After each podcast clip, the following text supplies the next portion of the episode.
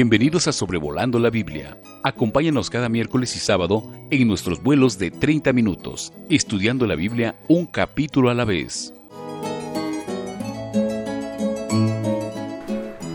Un cordial saludo y una calurosa bienvenida a todos los que escuchan Sobrevolando la Biblia, episodio número 77, considerando Éxodo capítulo 25. Desde el capítulo 25 hasta el capítulo 40, con la excepción de los capítulos 32 a 34, todo va a tener que ver con el tabernáculo, el recinto en el cual Dios moraba entre su pueblo en el desierto y por años posteriores. Eh, tabernáculo es una palabra latina eh, tabernaculum, que significa tienda de campaña, algo armable, desarmable, movible.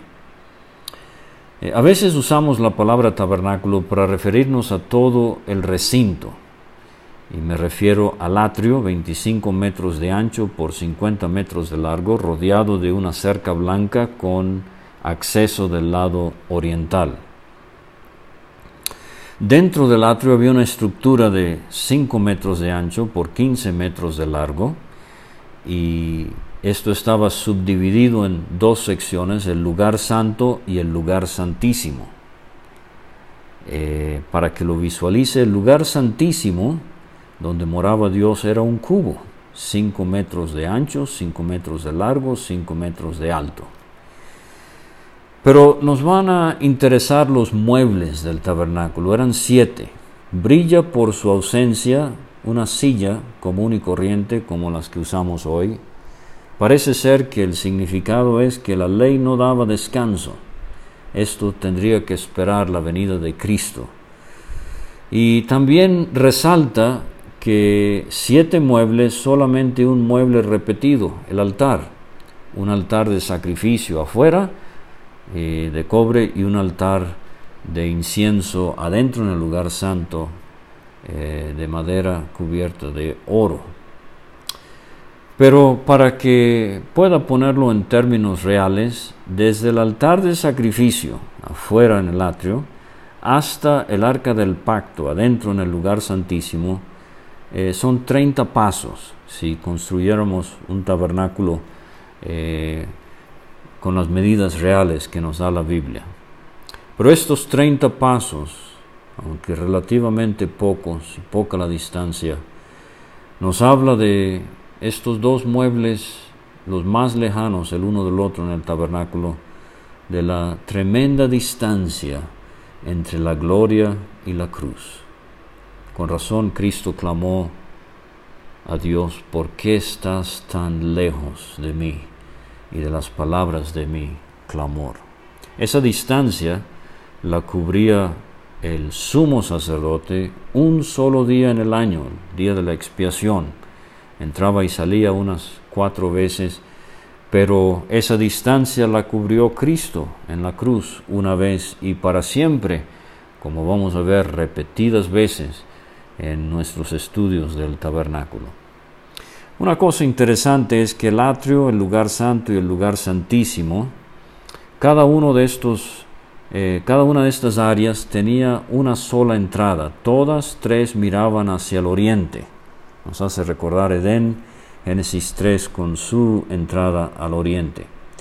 Pero se entraba progresivamente, primero al atrio, luego al lugar santo, luego al lugar santísimo y para hacerlo se caminaba en dirección oriente a occidente. O sea, se seguía lo que percibimos ser la trayectoria del sol. Es interesante que en Salmo 19.4, después de hablar de cómo los cielos cuentan la gloria de Dios, eh, dice David, en ellos puso tabernáculo para el sol, de un extremo de los cielos es su salida y su curso hasta el término de ellos. Entonces, así como el sol se movía de oriente a occidente, así el acceso al tabernáculo era de oriente a occidente. Y nos hace pensar en la rutina diaria Hebreos 10, versículos 11 y 12, versículos clave para esa epístola, dice el escritor, ciertamente todo sacerdote está día tras día ministrando y ofreciendo muchas veces los mismos sacrificios que nunca pueden quitar los pecados. Pero Cristo, habiendo ofrecido una vez para siempre un solo sacrificio por los pecados, se ha sentado a la diestra de Dios. Y hay otro salmo que parece aludir a esta trayectoria, a este progreso oriente hacia occidente. El Salmo 103, versículo 12 Dice David, cuanto está lejos el oriente del occidente, así hizo alejar de nosotros nuestras rebeliones. Bueno, eh, tengo que correr. Eh, la otra manera, eh, la manera específica, estrictamente hablando como la Biblia usa la palabra tabernáculo, es para referirse a la cortina interior, Éxodo 26.1. esta cortina era la que estaba inmediatamente sobre los muebles del tabernáculo, especialmente el arca del pacto. Eh, vamos a estudiar eso en el siguiente episodio. Pero nada más para recapitular. Fíjese cómo en cuanto a la historia de la creación, Génesis 1 y 2, Dios nos da dos capítulos, cuatro palabras nada más para describir eh, la creación de miles de millones y millones de estrellas. Pero, en cuanto al tabernáculo, Dios nos da 50 capítulos. Estos en Éxodo, del 25 al 40, todo el libro de Levítico, varios capítulos de números, algunos capítulos en Hebreos. Y lo que me enseña esta gran verdad es que aunque maravillosa es la creación, es sumamente preciosa para Dios la gran verdad de cómo Él quiere habitar entre su pueblo, disfrutar comunión con los hombres. El tabernáculo serviría de morada de Dios para el pueblo de Israel por 500 años, desde el Sinaí hasta el templo de Salomón. Pero vuelvo a usar la comparación de la cebolla y sus siete ocho capas, me dicen las cocineras que tiene la cebolla, así el tabernáculo. El tabernáculo es figura y sombra de lo celestial, Hebreos 8:5. Aunque usted no lo crea, si quiere aprender del cielo, necesita estudiar el tabernáculo. El tabernáculo es una figura de Cristo. Juan 1.14, que el verbo fue hecho carne, habitó entre nosotros, vimos su gloria. Algunos eh, usan en vez de la palabra habitó entre nosotros, tabernaculizó entre nosotros, puso su tienda aquí entre nosotros. Así como el tabernáculo externamente no era muy llamativo, pero internamente glorioso con la presencia de Dios. Así Cristo externamente eh, en el mundo estaba, el mundo por él fue hecho, el mundo no le conoció, pero vimos su gloria, dice el apóstol Juan. Eh, el tabernáculo es una figura de la iglesia universal, es una figura de la iglesia local, es una figura del creyente. Así como atrio, lugar santo, lugar santísimo, podemos estudiar al creyente en cuanto a su cuerpo, su alma, su espíritu, un ser tripartito. Los muebles del tabernáculo, búsquelos en el Evangelio de Juan, ahí están, se lo dejo de tarea. Búsquelos en Apocalipsis, el quinto sello, el altar de sacrificio, allá en el cielo eh, las trompetas, capítulo 8, los dos altares, el de sacrificio y el de incienso. Eh, la ubicación de los siete muebles en el tabernáculo formaba una cruz sobre las arenas del desierto, una cruz horizontal, eh, desde el altar de sacrificio hasta el arca del pacto tenemos la parte vertical de la cruz. El travesaño horizontal lo tenemos con el candelero y la mesa. Lo vimos también en la Pascua. Tenemos allí eh, prefigurado la cruz, pero en forma vertical, con la sangre en el dintel arriba y en los postes a cada lado tenemos la figura de una cruz. 1500 años antes de Cristo, Dios desde el cielo veía la obra de la cruz. Para mí es muy precioso que el tabernáculo eh, usa términos del cuerpo humano. Por ejemplo, en cuanto a sus medidas, el codo, desde el codo hasta la punta del dedo medio, el dedo más largo, 45 centímetros, más o menos. El medio palmo, o palmo menor, perdón, el, codo, el palmo menor, eh, el puñado de harina, y note las medidas incompletas, el medio codo, el medio ciclo. Esto nos hace pensar en cosas que son incomprensibles. Somos como la reina de Sabá. Cuando lleguemos al cielo vamos a decir, Señor, no se nos había contado ni aún la mitad. ¿Cómo me gusta ese himno? De Cristo cada día quiero yo más cerca estar. Él es mi rey amante, mi precioso Salvador, dice el coro, jamás podrán contarme de Cristo la mitad, de su amor divino, su poder y majestad. Dios usa lo comprensible, lo entendible, para ilustrarnos lo infinito, lo incomprensible. ¡Qué maravilla! Bueno, seguimos con versículos 1 a 9 del capítulo 25 de Éxodo. Eh, aquí tenemos los materiales que Dios necesita para la construcción del tabernáculo. Así como en Génesis 1 y 2, Dios bien podría haber hecho esto con la palabra de su poder, pero ahora Él incluye a su pueblo, como lo hace el día de hoy. Pero ese término en el versículo 1, Jehová habló a Moisés diciendo, aparece siete veces desde Éxodo 25 hasta el final del libro. Y rabinos judíos eh, ven aquí una comparación muy clara entre las siete, eh, los siete días de la creación, Génesis 1 y 2, y las siete veces que Dios habló a Moisés en relación al tabernáculo. Dice el versículo 2, di a los hijos de Israel que tomen para mí ofrenda. Esa palabra teruma en hebreo 70 veces se usa, eh, a veces se traduce la ofrenda elevada. Era eh, la acción que hacía el israelita al elevar algo eh, simbólicamente diciendo se lo voy a dar voluntariamente a Dios. Ese es el énfasis de la palabra, es voluntario. De todo varón que la diere de su voluntad de corazón tomaréis mi ofrenda. Habían cosas obligatorias, como el dinero del rescate, como el diezmo, que no aplica para nosotros hoy. Eh, pero estas, eh, estas ofrendas aquí, estos materiales se iban a dar voluntariamente al que le naciere de corazón.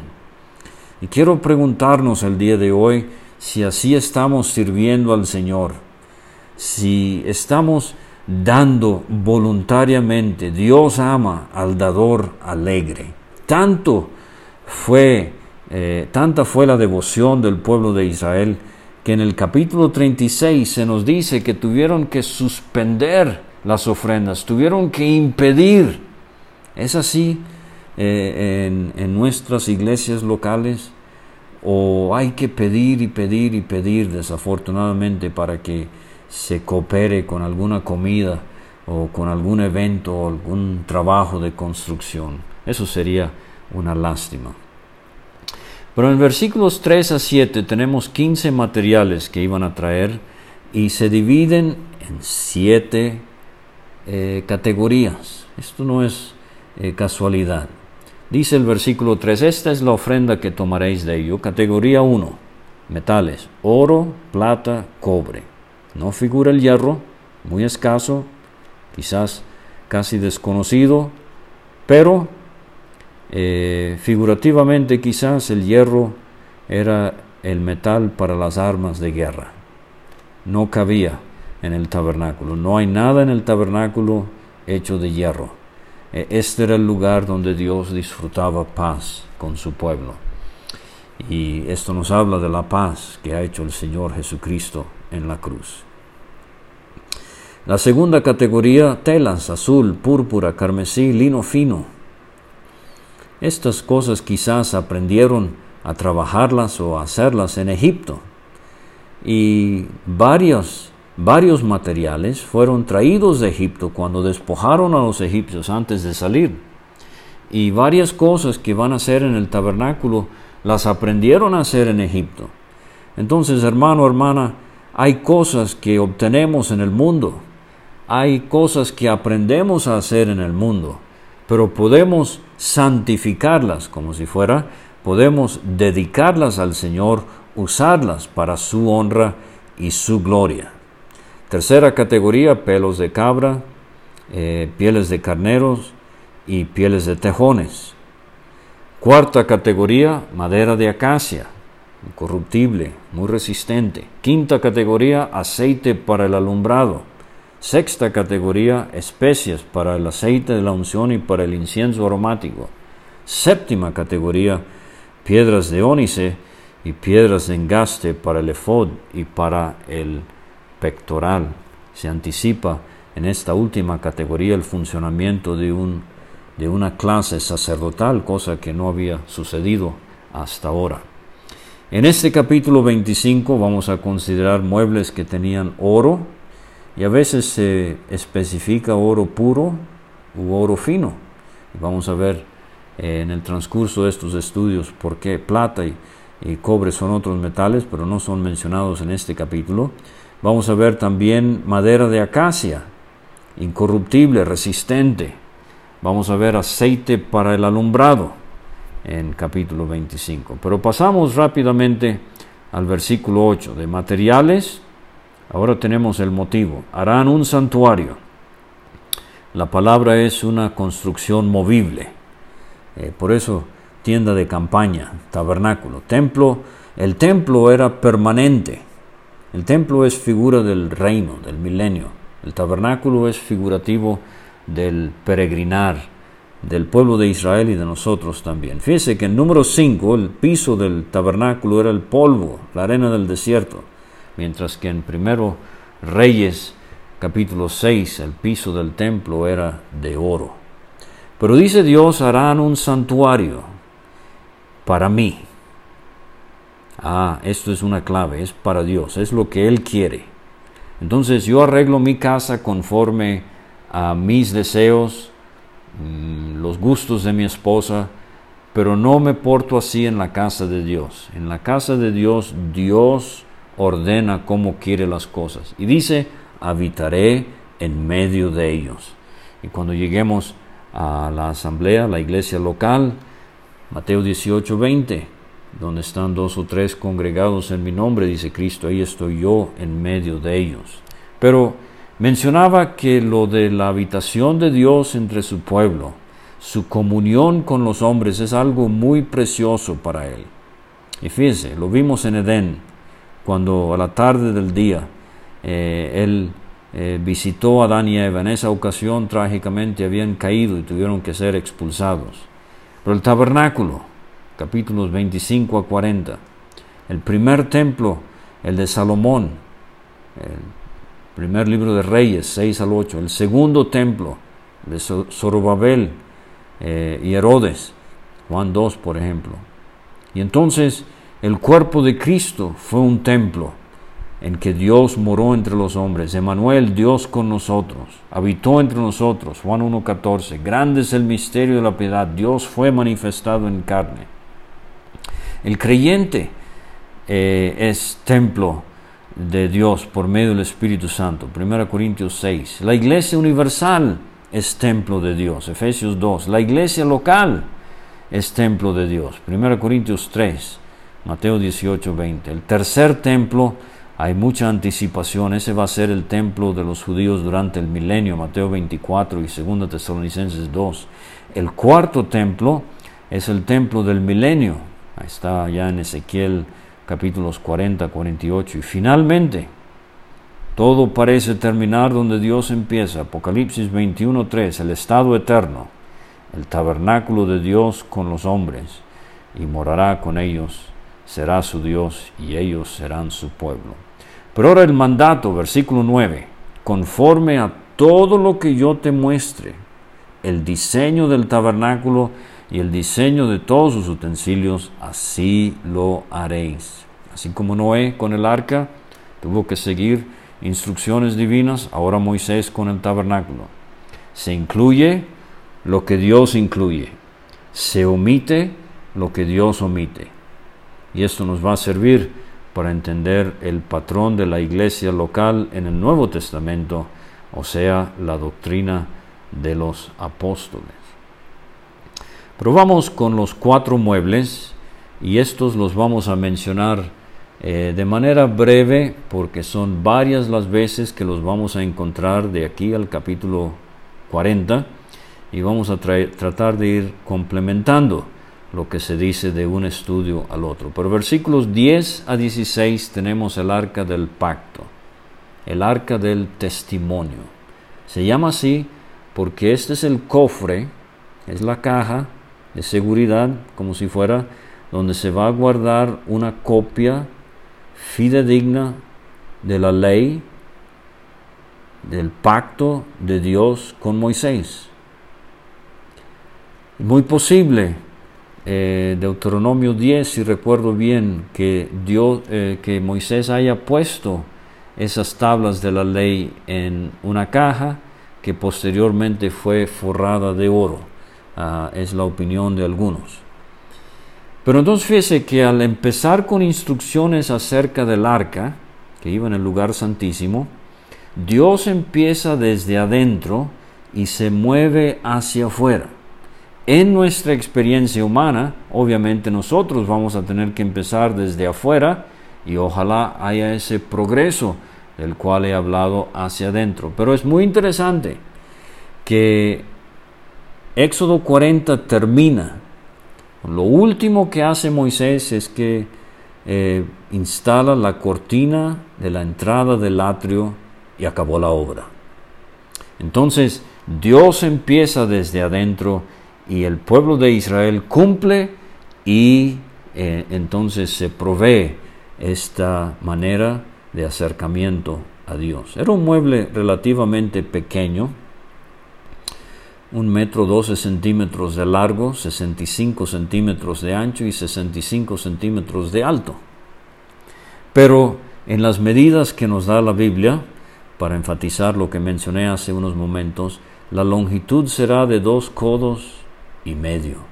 Su anchura será de codo y medio, su altura de codo y medio. Por todos lados, este mueble era un mueble de medidas incompletas. No podemos eh, acabar de describir a nuestro amado Salvador. Es el más hermoso de los hijos de los hombres. Eh, Cristo, perfecto hombre, esa es la madera de acacia, pero verdadero Dios, cubrirás de oro puro por dentro y por fuera. Harás sobre ella una cornisa, tipo de corona de oro alrededor. Versículos 12, 13 y 14, eh, anillos, y en los anillos iban varas. Y dice el versículo 14. Eh, estas varas de madera cubiertas de oro eran para llevar el arca con ellas. Nos hace pensar de la peregrinación por el desierto. Les va a tocar a los coatitas sentir el peso de este mueble sobre sus hombros, pero por fin llegan a la tierra prometida. Y en el primer libro de Crónicas, capítulo 6, intercambian el peso la carga de este mueble por el canto. Y así va a ser con nosotros. Estoy hablando hoy a un hermano que en liderazgo siente el peso de la responsabilidad de cosas divinas. No, no se canse, hermano. El día llegará cuando dejará atrás esas cargas y entonces cantará eternamente y para siempre. Las varas quedarán en los anillos, no se quitarán de ella. Pondrás en el arca del testimonio, eh, eh, pondrás en el arca el testimonio que yo te daré, o sea, las dos tablas de la ley. Es muy interesante que en Hebreos 9 se nos dice que el arca contenía las tablas, el maná y la vara de Aarón. Pero en el libro de Reyes se nos dice que nada más estaba eh, las tablas de la ley en el arca. Esto concuerda con lo que acabo de sugerirle. Hebreos está viendo el tabernáculo, no el templo. Hebreos está viendo el tiempo de nuestra peregrinación, mientras que Reyes está viendo el templo como algo permanente, eh, como algo, eh, un preludio al reino. Ahora, el segundo mueble mencionado, eh, íntimamente relacionado al primero, como he mencionado, es el propiciatorio. Si el arca contenía madera y oro, los dos, las dos cosas que sobresalen en el propiciatorio eran oro y sangre. Era de oro fino, ahora no nada más oro puro. Esto tendremos que mencionarlo con más detalle otro día. Pero obviamente, eh, si era una tapa, eh, horizontalmente eran las mismas medidas que eh, la parte superior del arca, dos codos y medio su longitud y su anchura de codo y medio. No sabemos el espesor de esta plancha de oro fino. No sabemos las medidas de la altura o anchura del candelero.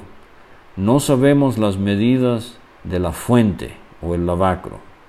Estas son cosas que vamos a tener que examinar en su debido momento, pero quiero que usted vaya pensando en esto. Y esta plancha de oro fino tenía a cada extremo querubines de oro labrados a martillo. Eh, los querubines y el candelero son las dos cosas labradas a martillo. Eh, increíble detalle, pero vamos a ver el significado de esto. Los harás en los dos extremos del propiciatorio. Y uno de los puntos de vista que eh, más disfruto es que aquí vemos una figura del cielo mirando hacia el propiciatorio desde la eternidad pasada y desde la eternidad futura.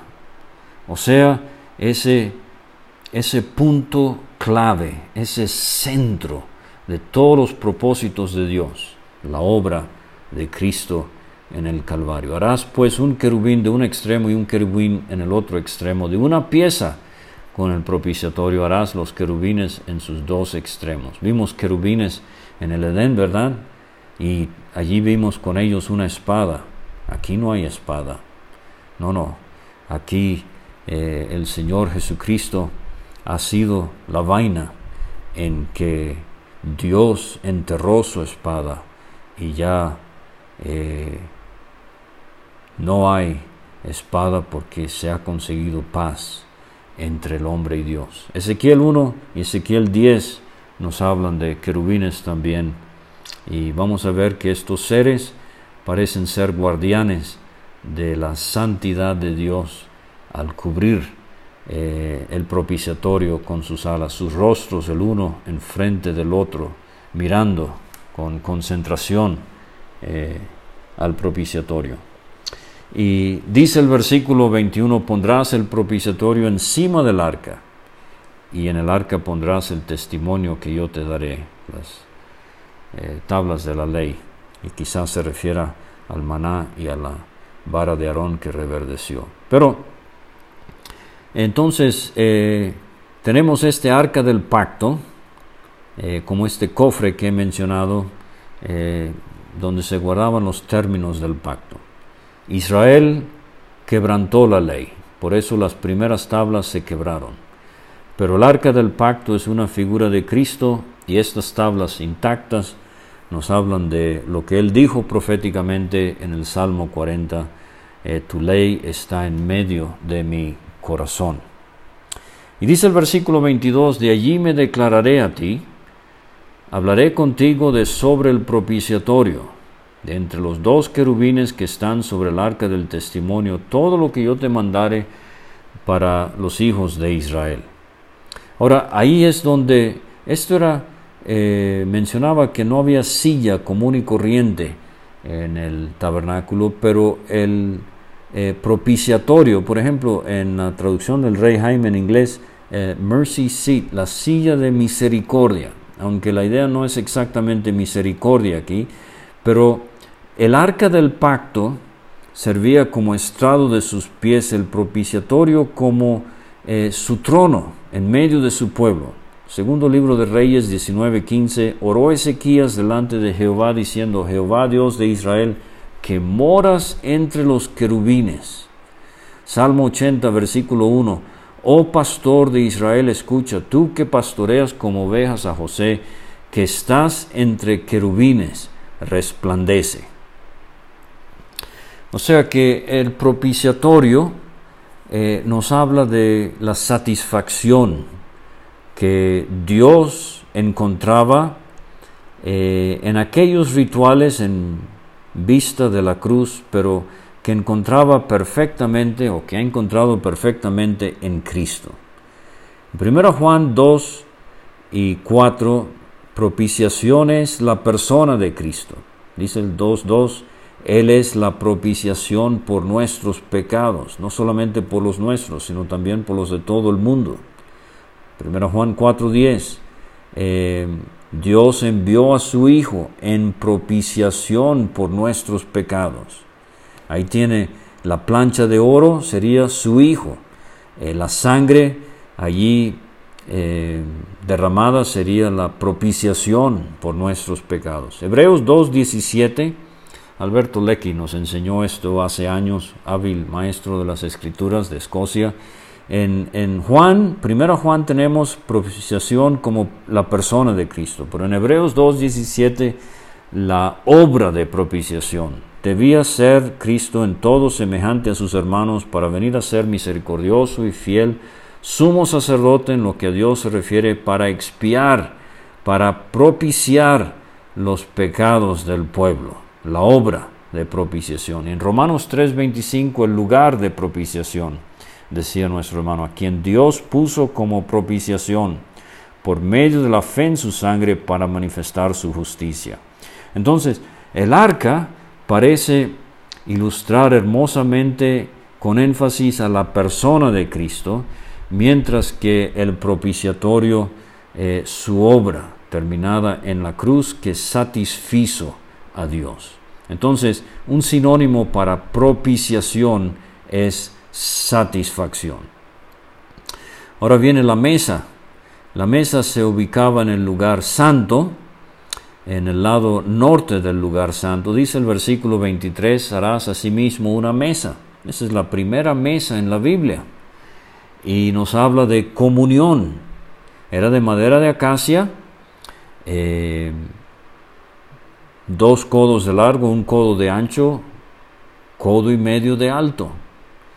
El propiciatorio estaba a codo, y medio de alto, la mesa estaba a codo y medio de alto y la rejilla a la mitad del altar de sacrificio estaba a codo y medio de alto. O sea que estas cosas al mismo nivel nos hacen pensar en lo que costó a Dios para que nosotros pudiésemos disfrutar comunión con él.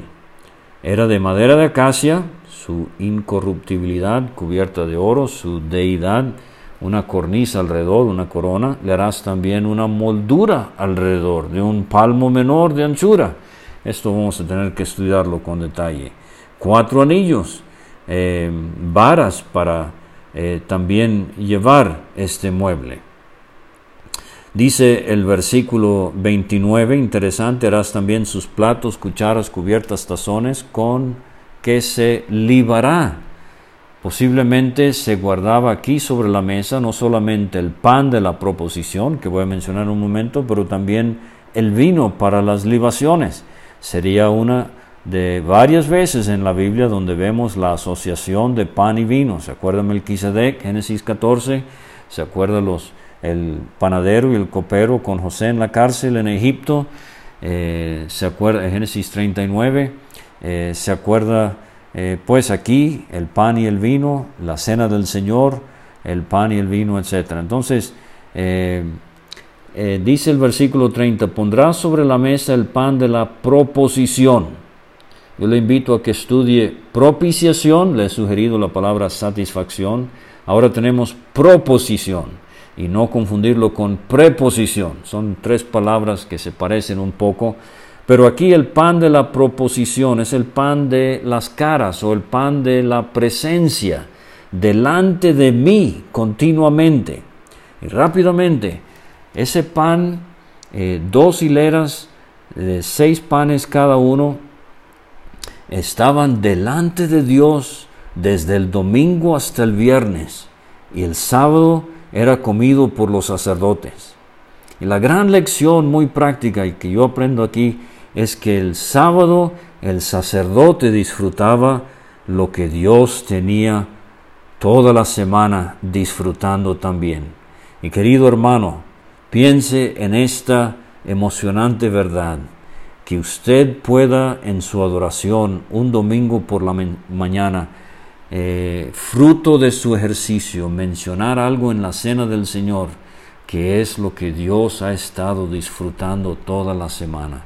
Qué cosas tan gloriosas. Pero el pan de la proposición es el pan de la presencia delante de Dios. La propiciación es la satisfacción de Cristo en la cruz. La preposición es un término eh, gramatical que tendremos que estudiar otro día. Y para finalizar, el candelero. Este candelero era de oro puro, dice el versículo 31, labrado a martillo. Yo sé que hay otras maneras de interpretar esto, pero en gloria voy a ver a uno con la evidencia de sufrimiento en su ser. El candelero tan hermoso llevaba en sí la marca del martillo. Eh, su pie, su caña, sus copas, sus manzanas, sus flores serán de lo mismo. Posiblemente este es una representación del árbol de la vida aquí en el lugar santo, en el lado sur del lugar santo. Y hay que conocer de botánica. Tres brazos de un lado, tres brazos del otro, la caña en medio. Dice el 33, tres copas en forma de flor de almendro. Vamos a encontrar el almendro también dentro del el arca del pacto, pero aquí lo encontramos en el candelero. Vamos a encontrar eh, caña, eso quizás eh, sea una alusión a los carrizos de Egipto, eh, las cañas del río Nilo. Pero vamos a ver también flores.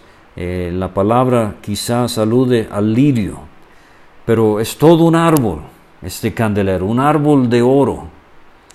dice el 36, sus manzanas, sus brazos serán de una pieza, todo ello una pieza labrada a martillo, de oro puro. Pero este árbol no solo da fruto, este árbol da luz. Dice el 37, le harás siete lamparillas, las cuales encenderás para que alumbren hacia adelante. Vamos a tener que estudiar Juan 15 otro día, pero por ahora, nada más quiero mencionarle tres versículos en la Biblia, perdón, cuatro versículos en la Biblia que combinan estos conceptos de luz y vida. Fíjese, el candelero producía fruto como si fuera, pero producía luz. Entonces, estas son cosas que tenemos que estudiar y analizar. Fíjese el Salmo 36, versículo 9. Porque contigo, Dios, está el manantial de la vida.